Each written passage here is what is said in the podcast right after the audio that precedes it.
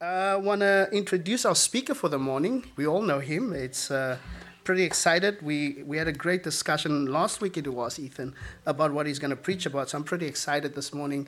Um, so if we can just, I want to pray for you, my brother, for Ethan Everts as he comes to the front.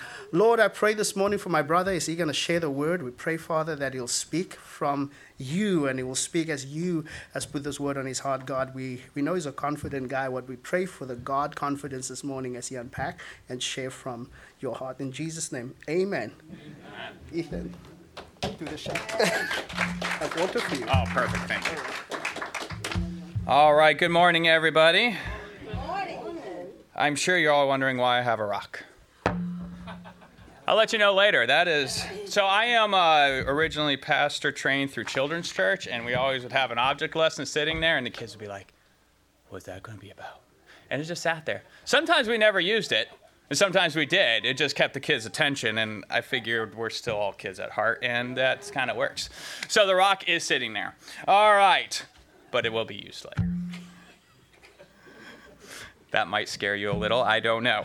But let's talk about this. All right, today, um, if you remember last time, I was talking about uh, the Holy Spirit, and we were going through that, and I was like, oh, cool.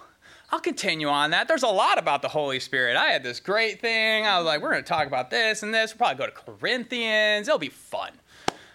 And then, as Emilio said, we had breakfast one morning, and I sat there and I was in the van and I was about to walk over to uh, Daily Paper there on Main Street. And I was like, God's like, I was like, that sermon, that isn't it, is it, God? Like, it just wasn't what I wanted. I'm like, it wasn't there it wasn't there anymore. And, and God's like, yep, Genesis 3. That's all I got. I'm like, oh, Genesis 3. Thank you so much, Lord. If you don't know what that is, that's the original sin. That is where sin entered humanity. I'm like, thank you, Lord. Sin. What a wonderful topic to talk about. Thank you so much. I was like, okay, fine, fine. We'll talk about it. We'll give you know, Ethan's version of what original sin is, and you'll get a little taste of that today. And I'm like, all right, I can deal with that. You know, that's that's fine. And then I had breakfast with Jason the next week. And in between that time, our conversation and after Jason, just to let you know, I was like, you it's going to be a little bit of a hard hitter, actually. This is kind of morphing into something I wasn't ready for. And I was like, all right, Thanks again, Lord. I will be obedient. So if you're mad at me today, blame God. That's all I got to say. I am totally going to throw God under the bus. All right? I have no problems with that because this is God's word. And I'm only going to be obedient. And if I taught about the Holy Spirit last time I was up here and we talked about obedience and being subject and making sure we're obedient, and I'm going to be talking about obedience today, I probably should be obedient right? So we are going to talk about this. And I think Charlie preaches next week, and so he's going to love the fact that I'm taking on this kind of hard hitter because whoever comes after a hard hitter like this, everybody loves, no matter what. so, I may ruffle some feathers. I may flat out make some of you upset today. All I ask is that you listen. Listen until the end because the topic is sin. And if I were going to give this title today, a title today, because I know you need a title for Facebook probably, is How We Deal with Sin. How We Deal with Sin. Richard, you kind of gave me the soft introduction, so I appreciate all those things about everything. You know, these past few weeks and months have been pretty tragic. Let's just be really honest. Our country has been in a lot of turmoil. A lot. And it's not because of gas prices. That's not it. We're just in a lot of turmoil. There's a lot of tragic events. And my heart breaks. It breaks because of what's happening in communities, but what breaks more is the responses I see from some Christians and churches because guess what? Facebook, social media, everything like that. Recently, another denomination had a sex abuse scandal. Huge cover up. If you're not aware of it, I'm not saying you have to go research it, but it is, it is a stain against us. when you have to go out and witness, this is out there. These are the things that the world have seen. And how sin was dealt with in that, I am not necessarily going to sit here and say I understand it all, but I can say it should have never been tolerated. But yet it was. Then we have mass shootings. Shooting after shooting after shooting. we sit here and we see people say, Well, I have my Second Amendment. I should have the right to own a gun. Why do we need gun control? Why do we need gun laws? I don't know, because I don't know how many people just got sent to hell. Do you? If you don't know, I'm a military chaplain. I support and defend the Constitution of the United States. I do not support mass murder. I do not support the access to guns, but yet there are people in the church who will sit there behind it and put the Second Amendment above this. Do we see a problem? When the Constitution becomes idolatry, patriotism, parties become idolatry. It's amazing the stories you hear about them. I wonder what would happen if the church was there. Loving, coming around, being something different.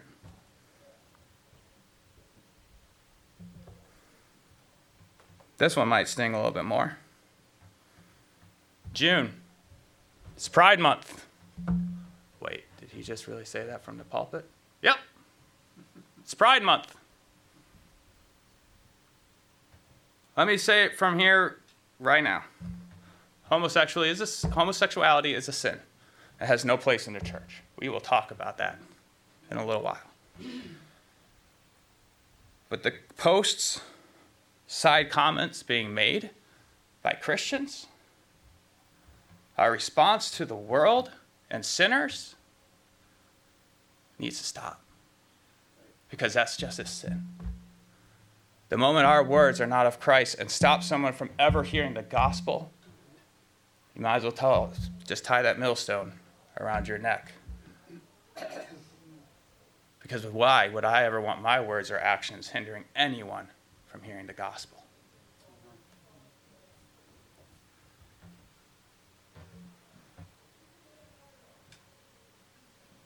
We have a sin problem since creation. Well, not since creation, really. You get it. The fall of man. It has been in our history, sadly, for much of it. It is why we sing the songs we sing today. It's why we are here. It is why we believe in Christ, because sin is sin.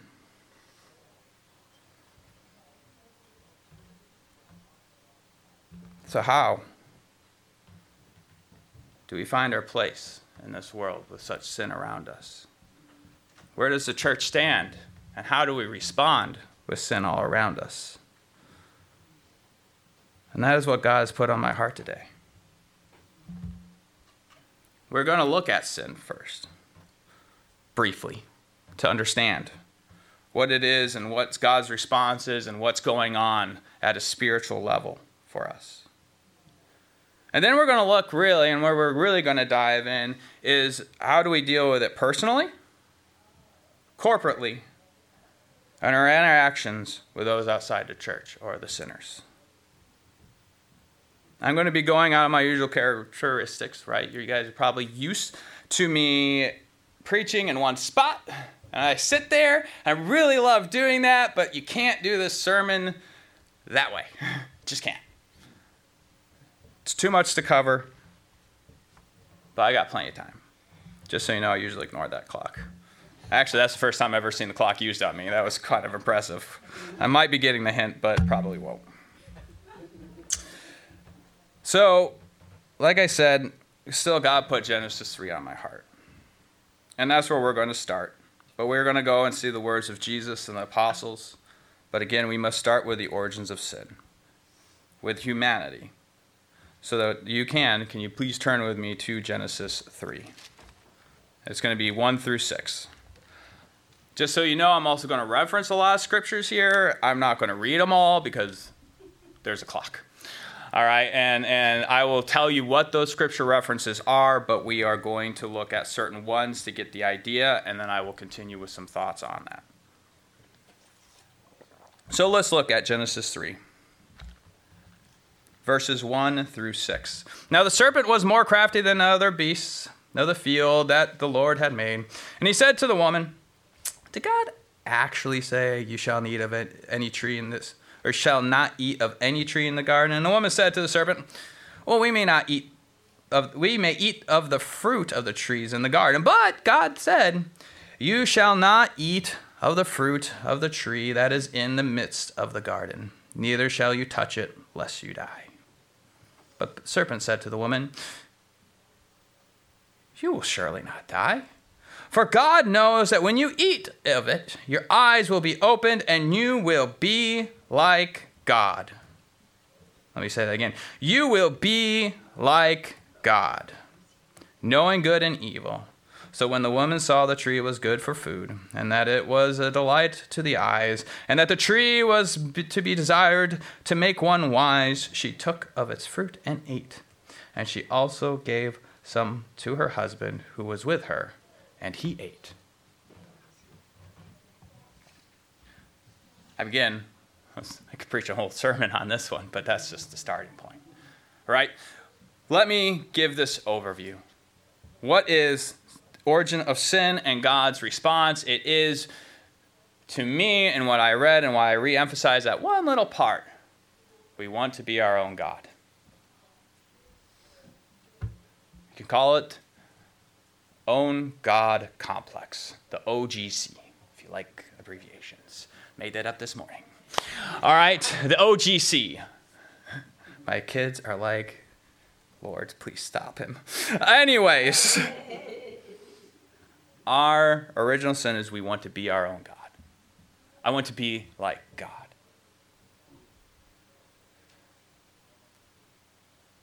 And that's our temptation every day. But to be in obedience means you have some sort of one free will. You cannot be obedient. You can't even love. You can't do any of these things without free will. But obedience requires one free will and two, an authority you're willing to submit to. I mean, let's be honest. How many of us, you know, I get it, it's not always the greatest out there, but we're probably happy for traffic laws. Just saying. Otherwise, it'd be mass chaos out there. Right? Because which direction are you going to drive on? That alone is a nice uh, rule to have right? So we made traffic laws, city laws, state laws, federal laws. We probably got rules at work and we're willing to submit to that authority to some level, right? We all understand what obedience is. It's submitting us under some sort of authority. And if we don't like that authority, we rebel. Okay, right? There's that rebellious part. We're like, we don't like this authority. The problem is, is that when you rebel against God, there is no higher authority than God, and God's like, eh, sorry, that's sin. Right? And so we have to understand that first, is that you know, we want to be our own God.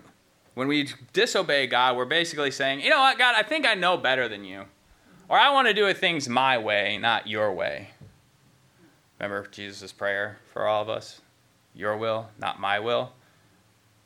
Those who want to serve themselves says, my will, not your will. It's the reverse. And that's why we say, I want to do what I want to do. If it feels good, do it. But God also says in His scripture, throughout His scripture, God wants obedience over sacrifice. Right? You see this in 1 Samuel and Proverbs and Deuteronomy. I'm not even going to go to all those places.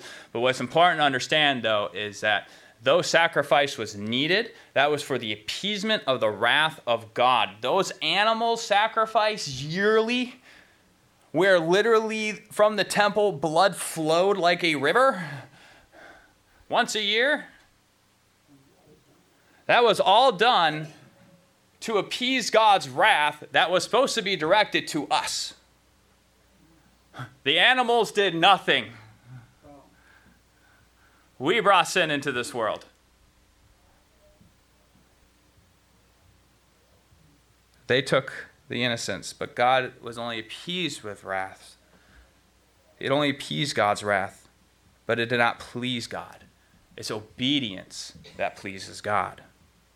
And so our sin separates us from God. This is a big thing, right? Sin separates us from God. Since Adam and Eve, we are all sinners no matter what, because no matter how good of a life you live and say that, until you're not willing to submit to what God says through Jesus Christ, the Lord and Savior, and his death that we just talked about, thank you again, Richard, we, we cannot be saved by our own actions. Other religions will say that you can, but we cannot be saved by our own actions, not the starting point. But our actions do matter. And so again, we understand. I, I, if you are not a believer and never heard it before, I am sorry that I'm about to do the injustice of the quick sweep of Jesus. But please understand this isn't quite the focal, but we need to understand, right? We understand that Christ lived an obedient life to God. He was the only sinless being to walk this planet after Adam and Eve, right? Adam and Eve were sinless until they sinned. So they had a moment and it was gone. Jesus was the only one after that who actually came in sinless, being conceived of the Holy Spirit, lived an obedient life to God all the way up to the cross to become the human sacrifice that we've always needed for all of humanity the only sacrifice truly acceptable to God to bridge the gap between sin and us and God through the chasm of sin that has separated us. And in that, when Jesus rose from the dead, sin and death were defeated and from the grave and all that. He ascended to heaven, showing his right hand of power with the Father and we're like, praise Jesus, that's what we believe in, this is who he is. And then we find out in Revelations the war has just begun because we are in a battle. We have this power, we have this hope in Jesus, and we need to have that hope in Jesus. And we need Jesus, and that's why Jesus is central to it all. But now we have a warfare. Revelations 12 through 13. I know Pastor was covering it for a while on Wednesday. I'm going to give you the quick synopsis of Revelations 12 through 13. If you're not familiar with what that is, that is the dragon and the two beasts. Okay? The dragon sat there and said, All right, I am going to devour the child that this woman is about to birth. Nope, that was taken away. All right, then I'm going to devour the woman, who then became from, so you understand the imagery. It was Israel. She had 12 stars. 12 tribes. She birthed Jesus, she became the church.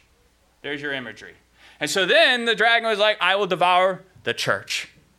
Well, as we know, the gates of hell will not prevail, prevail against the church. And guess what? Sure enough, in Revelations, he could the dragon could never reach the church to devour the church. And so the dragon's like, okay, fine. I will then attack her children. Who are our children? If you believe in Christ, Welcome, you are being birthed from the church. And so the dragon sat there saying, I'm going to make, make war with these children. So he sat at the sea, looked out, and the first beast rose. And the first beast then also got the second beast to rise. And when you understand this, it is a perversion of the Trinity because the first beast, if you look at Revelation, the imagery of the lamb and the imagery of the first beast, you will see the first beast has a mortal wound that was healed. Perversion of Jesus mortally died and resurrected. You look at, I'm not even going to go into the second beast, but there's a lot of imagery between the, the Spirit of God seen in Revelations beforehand, and then you see the perversion of the Spirit ish thing that is the second beast. These three make a perverted trinity. Their goal is to deceive the world. Their goal is to direct worship away from God. That's it. Worship us, and they already know they're already a losing battle. They know their end, but they're going to take as many people with them as possible. And so they are making war against us trying to get you and I to give up. to worship something easier, to be our own God and make an idol of a God that just makes and fits our lives. It is a battle each and every day. And sadly, the dragon and the beast know who to use. They use the world, they use the people we interact with. They come against us. But they are the people we are trying to reach. And that is why Paul says in Ephesians 6 our war is not with flesh and blood, but the principalities, right? We have to understand the spiritual battle that is happening from behind. Okay, so there's a background. Welcome. I know, it's good news. Great. you can see why I was just so excited to preach about this this Sunday. All right, that's what we're in. And so there's a battle raging for us. Welcome. The dragon sees you enough as a threat to make war against you. Isn't that just an encouraging moment? You're a threat to a dragon. It's enough for me. That's why we can overcome him with the what? Word of our the blood of the lamb and the word of our testimony. Our witness and Christ's redemption. So how do we deal with sin personally? That's where we're going to start dealing with. We have this thing, but how do we deal with sin on a personal level? Well, I'm going to flip over to Colossians 3. I'm going to read verses 1 through 17. And for time purposes, you guys can catch up to getting to Colossians 3. I'm going to start reading. If then you have been raised with Christ, seek the things that are above, where Christ is seated in the right hand of God. Set your minds on the things that are above, not on the things that are on earth. For you have died, and your life is hidden in Christ with God. When Christ, who is your life, appears, then you also will appear with him in glory. Put to death, therefore, what is earthly in you sexual immor- immorality, impurity, passion, evil desire, covetousness, which is idolatry. On account of these, the wrath of God is coming. In these you, were, you too once walked, when you were living in them. But now you must put away all anger, wrath, malice, slander, obscene talk from your mouth. Do not lie to one another, seeing that you have put off the old self with its practices, and have to and have put on the new self, which is being renewed in the knowledge after the image of its creator. Here there is not Greek and Jew, circumcised and uncircumcised, barbarian, Scythian, slave, free, but Christ is all and in all. Put on then, as God chosen ones, holy and beloved, compassionate hearts, kindness, humility, meekness, and patience, bearing with one another, and if one has a pl- complaint against another, forgiving each other as the Lord has forgiven you, so you also must forgive. And above all these, put on love, which binds everything together in perfect harmony. And let the peace of Christ rule in your hearts, in, to which indeed you were called in one body, and be thankful. Let the word of Christ dwell in you richly, teaching and admonishing one another in all wisdom, singing psalms and hymns and spiritual songs with thankfulness in your hearts to God. And whatever you do, in word or deed, do everything in the name of the Lord Jesus, giving thanks to God the Father through him. It kind of just preaches itself, honestly. This isn't one where you have to really just dive deep and say, I wonder what Paul is saying here. No, he's kind of obvious. we don't have to go very deep to figure out what Paul is saying here, but we'll go ahead and say it. First, how do we deal with sin personally? First, well, you got to be raised with Christ. The first thing is you have to participate in the death and resurrection of Christ. You have to accept Christ. You have to go through that. You have to be buried from your old self, and you need to rise again in redemption of Christ that it only can be done through the Holy Spirit. Baptism, water baptism, is just a symbol of that, right? You're dying, you get buried, you come back up. Ah, right? That is it. So that's the first thing. But what does that involve? Fully submitting to the fact that you cannot save yourself and you need the power of Christ. That's the first stage of obedience. I can't save myself. All right, that's easy. Next is what Paul goes right down. Then set your things, your mind to the God's things, not earthly things. The desires of this world, as we see in other scriptures, will take you from God. Read First John. It doesn't take you long to hit that one. So we got to set our minds on God things because that's what actually matters eternally. And then you got to put to death your old self. Now, this is, you notice, you've got to put to death. He's telling you, put to death yourself. This is a work between you and the Holy Spirit. You have to deny things, you have to kill it. You have to actively participate. If all you're doing is like, well, God, just take it away, what are you doing? We'll talk about that in a little bit. But what are you doing to deal with that? And then you got to put on a new self, which is renewed in the knowledge after the image of its creator. So you got to grow in the knowledge of Christ. If you want to know how to put on a new self, go back to Jesus and see what he does. Learn from him. Because as you grow in his knowledge and his things, you will be putting on a new self. You will be learning what you are supposed to be and fighting against the desires of this flesh. Okay. Again, snapshot. So, what if we do sin? Okay, the first and obvious thing is to repent. Right? I think we all got that down. Lord, forgive me of all my sins today. If you come back in the night, may I be raptured with you. Right? That used to be my beginning prayer as I was a little Christian. I was like, just in case, God. And I'm asleep. Take me with you. Right? Because I can't pray now. I'm going to sleep. All right? Repentance is important, but repentance means you're, you're doing more than just saying, I'm sorry, God. It's a start, but it's more than that.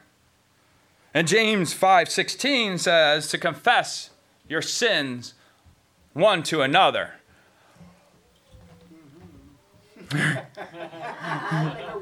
oh, hang on now. That gets a little more uh, real and personal. I can confess that to God all day long. but you want to confess it to someone here? But you're supposed to. Why? Because the prayers of the righteous are amazing, as James said later on. They do amazing miracles. Sure, maybe in the church we need to work on things called gossip, other things, and judgments, and different things that we got to work on, but we are supposed to confess one to another. And then you need to cut off the sin. Matthew 5 29 through 30 is that lovely little hyperbole right? Of cut off the hand, pluck out the eye. Don't actually do that because we all be just maimed here. All right? Uh, let's just be really honest. It's not a literal, but Jesus is like, you need to go to the extreme. Usually we just go to step one let us repent and ask God for forgiveness. And then we don't do the other two, which is not repentance. Why is this important? Well, let me be real with you in my testimony. Back when I was a Christian, I was dealing and I was I I God revealed a lot to me. I had to deal with a lot of pain in the past. My parents were divorced. There was a lot of rejection I felt. And eventually, someone came to my life, and I was like, oh, they're interested in me. Cool. And she's pretty. That's cool. And that was the start. It started off fine. Probably actually started a little bit before that, but I'm not going to get onto that. This is where I'm going to focus. But that relationship turned into sin. Plain and simple. Now, you need to understand, I was still going to church every Sunday. Actually, I was going to church about four or five times a week. I was involved, y'all. I was at Sunday morning, Sunday night, Tuesday, Wednesday, and sometimes even Friday. I was involved. And I knew I was sinning. And I would go every Sunday and ask God, forgive me. I didn't realize how trapped I was. It was a fight. And in the midst of all that, by the way, if you want to know how awesome a redeeming God is, He gave me my call to ministry in the midst of my sin. It was actually probably the seed planted that helped root out much of what I dealt with. But that's besides the point. One night, I did the thing, you know, in James 5:16 there was this portion before about going to the elders and getting prayed for it and healing and they had this prayer tunnel line thing. If you've never seen that before in a Pentecostal church, it's one and a heck thing. You got like people on either side of you and they're praying for you. So I went up for healing because I was dealing with something that wasn't shaking off. Lo and behold, it turned into a deliverance moment. Demons are real. Talk about wake up call.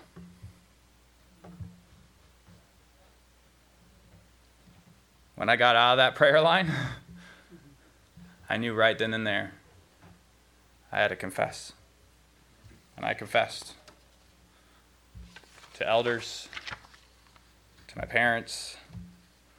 I went over to my girlfriend at the time took the symbol of our relationship, put it in her hand, and said, I cannot walk to a holy altar before a holy God in an unholy relationship. And that's how I broke up. I literally broke up at church, that cliche thing that everyone says don't do. No, I had to. I had to do it under the power of God. Because I tried to do it actually before and it didn't work. This time was different because confession was involved. And then I cut off. And then God had to work with me and deal with me emotionally so I could figure out why I did what I did.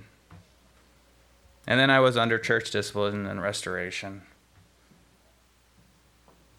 I say all that and I'm being vulnerable and honest is because I get it. But I also know that that formula, in a way, works. Don't hold on to your sin. Don't think you can fight alone. It takes a church. We are in a war. And not because there's war going on in the world. It's a spiritual war. I mean, we have a literal war happening, right, in Eastern Europe right now. Imagine Ukraine just had one soldier to fight the evil that is coming upon them through Russia. You'd be like, that's ludicrous. That's a video game. That's a fairy tale. You're right, because it takes an entire nation. So, why do you think you're going to fight the dragon by yourself? Stop. That's what the church is for. It can't be devoured. So, use the church, use its people who are there to war with you, and let's go to war together and get it out of your life. And why is this important? Because it leads us into how do we handle it within the church whether it's brothers and sisters or corporately. Here, I'm going to just quickly, you don't actually have to turn anywhere, I'm just going to re emphasize the first starting point. It's a self check before confronting another member. This is where things get a little less popular in my sermon. the first part, you're probably like, I don't see what the problem with this. Well, now we're going to get a little less popular with things. Again, I would say start here in Colossians 3, verses 12 through 14. Put on then, as God chosen ones, holy and beloved, compassionate hearts, kindness, humility, meekness, patience, bearing with one another. If you have a complaint, forgiving each other as the Lord forgave you. Put on love, which binds everything together in perfect harmony. Okay, before you confront anybody, let's start there. Is that your posturing? Is that what you're going to this brother or sister in Christ to do? Or are you closer to what Jesus warned against in Matthew 7 1 through 7? This is where he says, uh, Do not judge unless you be judged in the same manner by God. Now, we're going to unpack that because you're going to feel like there's a contradiction later by Paul, but it's really not a contradiction. Because what Jesus is saying here, right, this is the one where he talks about take the log out of your eye. That would have been another object, but I didn't really have a long board I wanted to carry around today. And don't worry about the speck, which there's some carpenter bees in my garage, and so I could have actually picked up some sawdust. Uh, but, uh, you know, the log and the speck, right? Hey, you know, take your log out first. Make sure self compassion. Do all the self checks first before you take it out of the other person. Notice Jesus said you don't necessarily not take the speck out. He says first do a self check. Because if you go in there with a judging attitude, and what Jesus is talking about is the superiority of judgment, right? This is where I'm doing wrong and I have every right to judge you because you're a sinner and you're sinning, brother or sister in Christ. And so I must come and correct you because I'm in the right. That is not having compassionate hearts, kindness, humility, meekness, patience, bearing with one another, forgiving, and putting on love. And so our hearts have to be started there, starting there. Always check yourself first before confronting another member. Then, Matthew 18, 15 through 17, Jesus' words talks about confronting a brother who has sinned against you or a sister that sinned against you. First, you go one on one, confront them, say, hey, listen, this is your sin. After you've done all the self check, this is your sin. And they're like, Psh, I'm not repenting. Oh, okay. So what do you do? You come back with a couple others of witnesses and say, hey, this is your sin. We need to deal with this. You've sinned against me, or whatever the case may be. And and if the person's like, Psh, I don't care. I'm not repenting. I did nothing wrong. God loves me anyways. Okay. So then you bring them to the church corporately. this is where it gets a little weird, right? Could you imagine? Someone has to stand up here and said, This is a sin, it's proven. And they're like, I'm still not going to repent. What do you do? Do you know what Jesus says? Anyone? This is this is actually not a rhetorical question. What? Kick them out! Excommunicate them. They don't like that word because that's Catholic. no! That is just Jesus. Excommunicate them. You're like, that's harsh. We don't want to see them leave. Oh, well, let's go to Paul and say why.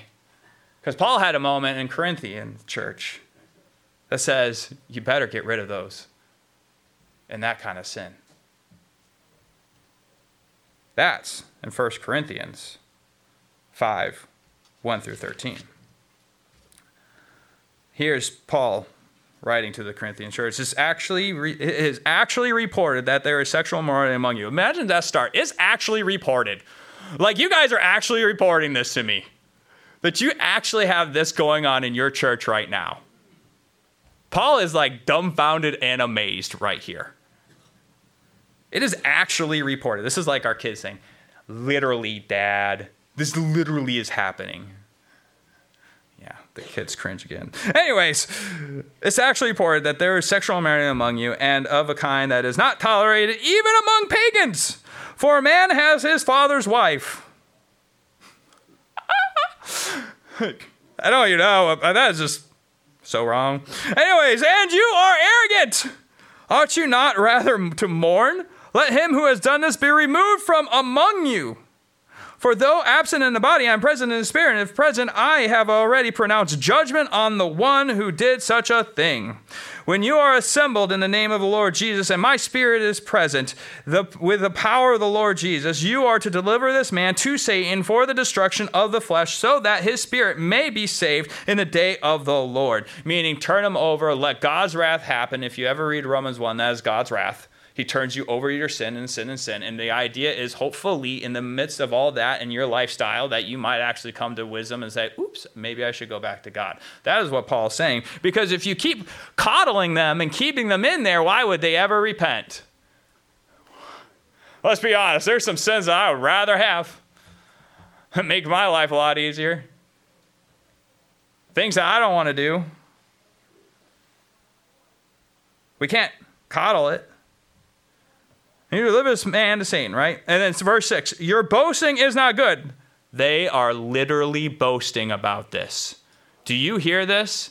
Not only does this church tolerate it, they are basically saying, We're all loved by God and God's grace abounds so much it doesn't matter what we do. Look, we have a guy sleeping with his dad's wife.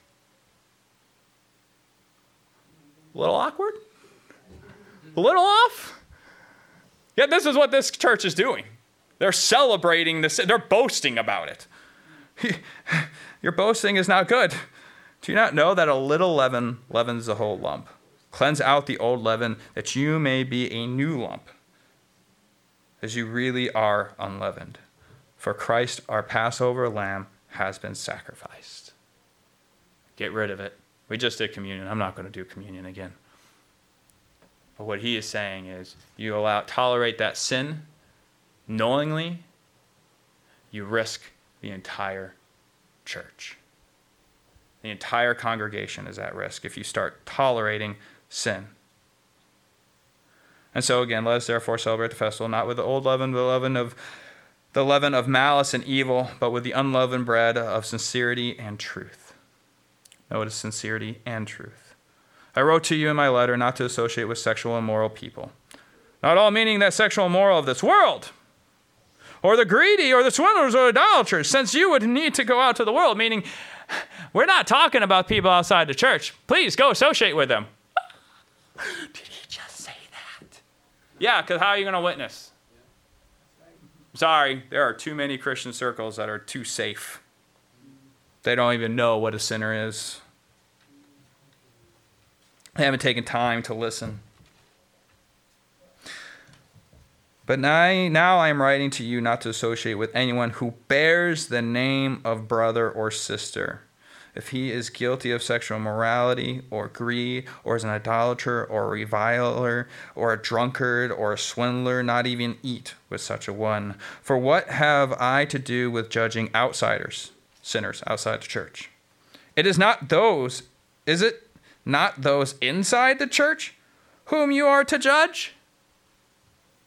You ever hit those people and those Christians that say, You can't judge me? nope, sorry. Actually, that's our job as a church. Go back to the beginning, compassion, hearts, and all that stuff. But it's actually our job to judge sin in the church because we understand it cannot stay. God judges the outside, those outside. Purge the evil person from among you. That sets me up in my next one if you haven't figured it out. really flows nicely. God judges those outside. Purge the evil person from among you. So we can't tolerate. Cannot tolerate sin in our church. We can't. I mean, let's be honest. Again, I said we have sex scandals, financial scandals, racism, gossip, greed, reviler. That's someone who criticizes in an abusive or hostile or spread negative info. Doesn't matter. Didn't say it was false info, negative info? Verbally attacking, calling names, or saying mean things. That's a reviler. Look it up. I did. That's thanks to Google. Idolatry these are the things, right? We have them all there. We got to cleanse them. We've got to purge them. It is our job. God judges the outsiders, we judge those within. If we are submitting to the Spirit, then we should be able to judge ourselves as a church. I'm going to put that there too. You have to submit to the Spirit first. It starts there. So then, how do we deal with sinners outside the church? Oh my goodness, I might. Nah, why am I going to give you that promise? How do we deal with it outside the church? Well, if we're Christians and that means we're little Christs, let's go to Christ. Let's see what Christ let's see what Christ's mission is in chapter 12 of John. Sorry, John chapter 12, 44 through 48. It's titled, gotta love titles. I don't like them actually. I wish we could remove them all because they start skewing our brains to something and breaking things up that aren't supposed to be broken up. But Jesus came to save the world. We can say amen to that. Let's start with it. Amen. All right. And Jesus cried out and said, Whoever believes in me believes not in me, but in him who sent me. That's an amen. Whoever sees me sees him who sent me. We're probably like, yeah. And I have come into the world, the world as light, and and so that whoever believes in me may not remain in darkness. Amen. Yeah. And if anyone hears my words and does not keep them, I do not judge him. Wait, what? What did Jesus just say? He's not going to judge who? Those outside. Wait a minute. Hold on. Yeah, that's what Jesus said. For I did not come to judge the world, but to save it.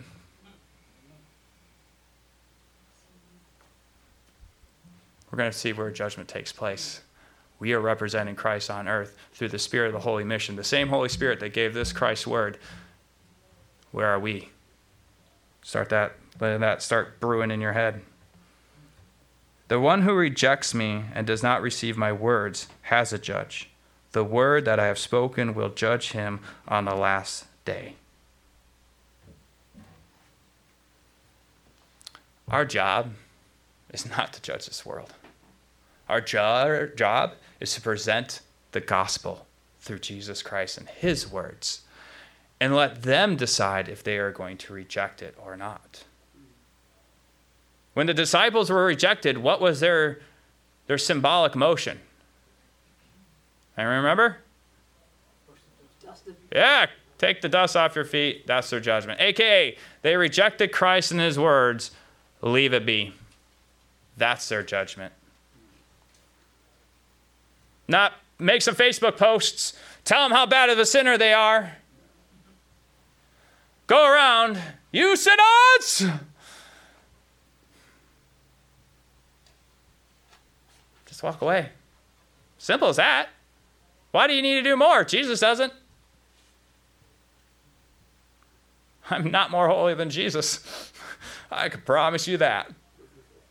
If I'm supposed to carry the mission of Christ, then maybe I should do the mission of Christ. At no point should my words ever get in the way of someone being saved from Christ. Do not ever put your words of judging this world and saying that is Christ's judgment against the world because Jesus didn't even come to judge the world, He came to save it. Let it think, sink in. It gets a little bit more real in this one, doesn't it? This is what we really don't like to hear. Don't think I didn't have to pluck some big long. I got I got to work through those things. Just like you have to work through those things. But why should my words and actions keep anyone from hearing the gospel of Jesus? How many times have I sat there? If you, again, I said I work, I'm a military chaplain. I work along in a pluralistic society. It is a pluralistic world. And you know how many, I'm going to just, because it's Pride Month, how many homosexuals have to sit there and wait? I can see the anxiety in their body language, y'all. They are going, they start telling me their lifestyle and they are ready because I have a cross on my collar and they are ready for me to berate them. Why? Because that is what the church has done to them. Have you talked to a homosexual before? Truly listened? Heard their stories from the church? Again, we can eradicate from the church, don't get me wrong. But those outside, they see us with nothing but hate.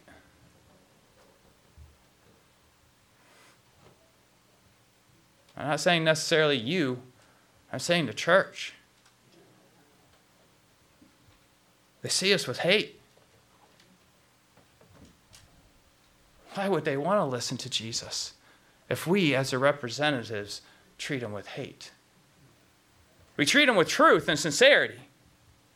We present a gospel of love and acceptance, but we also present it that there is sin, and we are all sinners, and we all must eradicate that sin. It doesn't really matter what the sin is, it's all bad. It separates us from God. The end.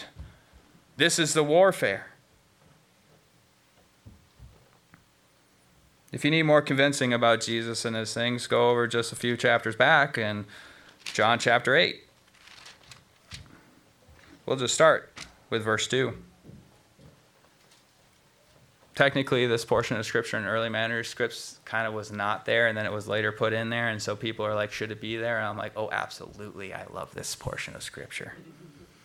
Early in the morning he came, meaning Jesus, to the temple, and all the people came to him, and he sat down and taught them. And the scribes and the Pharisees brought a woman who had been caught in idolatry, placing her in, his, in the midst. And they said to him, Teacher, this woman has been caught in the act of idolatry, or sorry, not idolatry, adultery. Now, in the law of Moses commanded us to stone such women. So what do you say? And this they said to test him, that they might have some charge to bring against him. Jesus bent down and wrote in with his finger on the ground. And as they continued to ask him, he stood up and said to them, Let him who is without sin among you be the first to throw a stone at her. And once more he bent down and wrote on the ground. And when they heard it, they went away one by one, beginning with the older ones, and Jesus was left alone with the woman standing before him. Jesus stood up and said to her, Woman, where are they? Has no one condemned you? She said, No, Lord, no one, Lord. And Jesus said, Neither do I condemn you. Go, and from now on, sin no more. Remember my object lesson? They probably had the rocks in their hands. They were probably ready. The reason there was a trap is because under Roman law, only the Romans could authorize the death sentence. So if Jesus authorized that they stone her, they can bring him against the sin of the government, even though it was in the law of Moses. That was the trap. Jesus, through the Holy Spirit, is wise enough to see through this. He knows. It doesn't take much. Okay, Pharisees and scribes, you holy ones, you righteous ones. Throw that first stone if you've never sinned. Just went back down. Just drew in the sand. We don't know. There's always the theories, but we don't know. Oh, my time's up. I don't care. You can just take that out. Instead, they probably just sat there with their rocks, dropped them, and walked away. The older ones knowing the wisdom that Jesus just said. The younger ones like, oh, okay, I guess we're all just going to walk away now. Probably going to ask that elder later, like, why did we just walk away from this? And then the one who had no sin, who could have picked up every single one of those stones and righteously killed her by his own words, says, Neither do I condemn you. Sin no more. How many of us are Pharisees with rocks in our hands? Originally, I was going to give everyone a rock in this room, but I figured for my own safety, I better keep it away. my rock. How many of us, though, carry the rock in our hand every day we go into the world? Have you forgotten where you came from? Have you forgotten we're all sinners, saved by grace? We're not supposed to sin anymore. That's not tolerated. We have to work with the Holy Spirit and the church and the body and everything. I get that. And we got to grow in the knowledge of Christ. But why are you so different than the person outside of there? Because you could be that in no time flat. It just takes one event cascading down into a sin spiral if you don't confess. How many rocks has the church thrown and driven away the people we're called to? Way too many. And they continue to be thrown.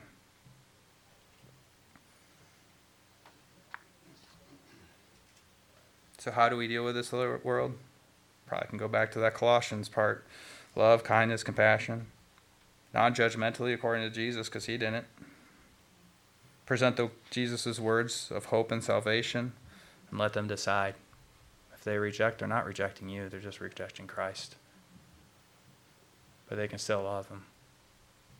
If they're in your family, they can still eat dinner with you. If they're at your work, sit down and lunch with them. Why are you afraid of them? Why are we so afraid? Jesus sat with tax collectors. He didn't care about his image. The Pharisees said, What are you doing sitting with those guys, these sinners? You sit with tax collectors and prostitutes. And Jesus is like, Yeah, they're the ones that are sick. I'm not here for the, the healthy. The irony of that statement. I'm not here for the healthy, I'm here for the sick. What are you here for? Yeah. The lost, the sick. So I ask, you're going to put that rock down? Are you that much more holy Yes, we're a holy people, don't get me wrong. But our origins are all the same. We were sinners. And it took one person presenting the gospel through love. Because I doubt anyone really accepted Christ through some hatred words. Anyone in this room, really? I just need to know, because you will be one heck of an anomaly. Who here accepted Christ when someone was throwing hateful words and despising you and telling you how horrible you really are? No, we probably were all saved with the grace and the love and the compassionate.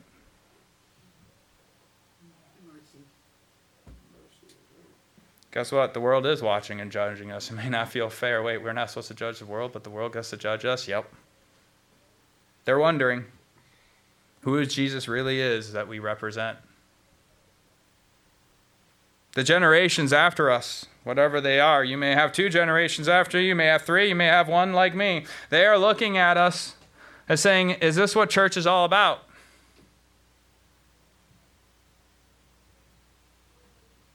Are they hypocrites?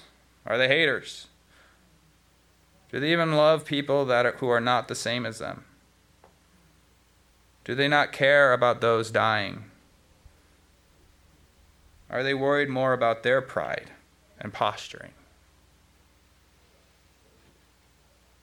We have the church, meaning the whole church, have perpetuated sins throughout history in the name of Christ. Violence and wars, racism, bigotry, not the same as convictions, I want to make that clear, but bigotry, sexism, greed, sexual immorality of all sorts idolatry to include patriotism or political parties, and more.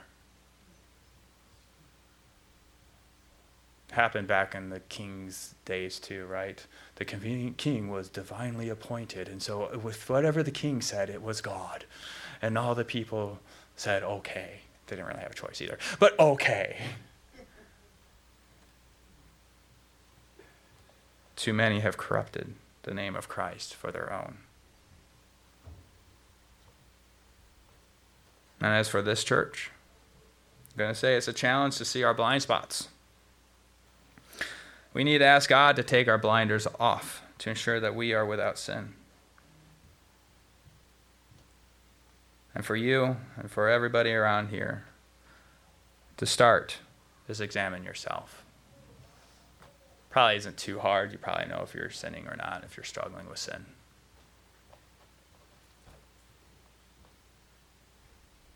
Second, we need to examine our corporate body. What sins are we perpetuating within ourselves and within this body? We need to get rid of those. Or hope that those will repent. But there's probably some corporate ones that we got to look at. And thirdly, how are we treating the sinners? Are we walking with stones? Or representing the nail pierced hands of Christ.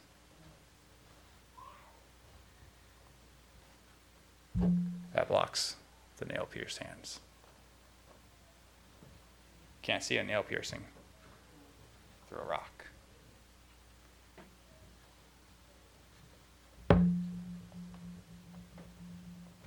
somber. It's quiet. The Holy Spirit settles here. I am going to pray, but during that prayer, because there are people online,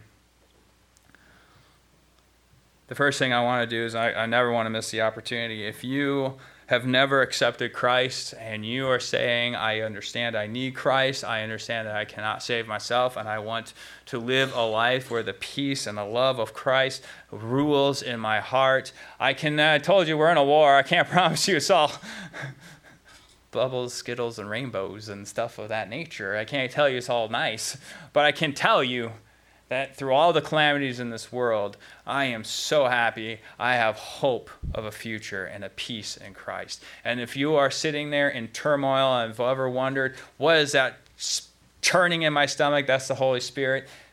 I ask you, if that is you, if you've never accepted Christ, I kind of want you to my left because I want to make sure elders and others who can come pray for you, we can identify you because we want I want to make sure you're getting hooked up with people who can mentor you. And if you're on whatever virtual platform I'm being, I think it's Facebook Live right now, but I probably will be out somewhere else. Find some local church. The next are those struggling and needing to confess sins, and maybe even those who have been judging the world, those who have been holding too many stones in their hands. I want you on this side. I'm not going to call out. I also want elders and people praying for you. I'm not going to ask for music to be playing in the background because I don't know who needs it. And I don't want to take this moment from anybody. But I ask you to examine yourself. If you are truly struggling with a sin, please confess. Don't fight alone. And if you're one of those who are judging the world, then we need to pray that God has changed your heart and that the love and the compassion of Christ comes through because guess what? That's still sin. Scripture says we're not supposed to. So, again, as I pray, if you feel that call or you feel like you need that prayer, then I'm going to ask you during that time to come forward. For video purposes, we can cut it off after I'm done with my prayer. And, and we'll let the real work, in a sense, begin. So, let us pray. Lord, I pray for all here and all who are listening to my voice at this time. Lord, we all came from that origin.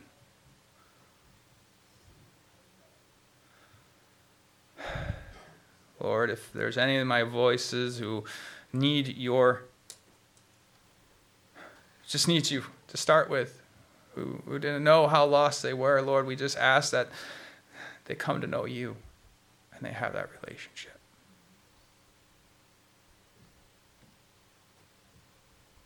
Hook them up with the brothers and sisters who will guide them in truth.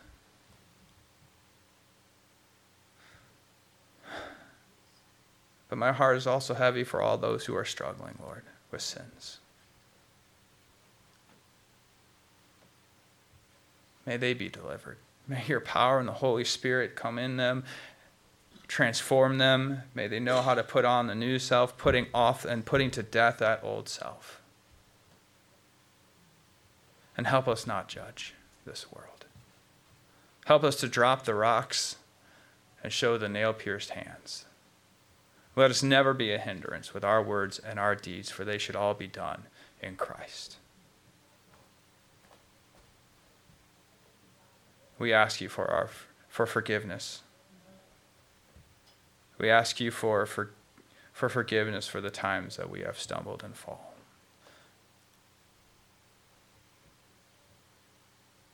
And so, as we go on this week, may these words sit in our heart. May we look at ourselves, examine ourselves. May we show the love, the light, and the salt of you to this world. For they are in darkness, and you are the light. So let us bring the light into the darkness.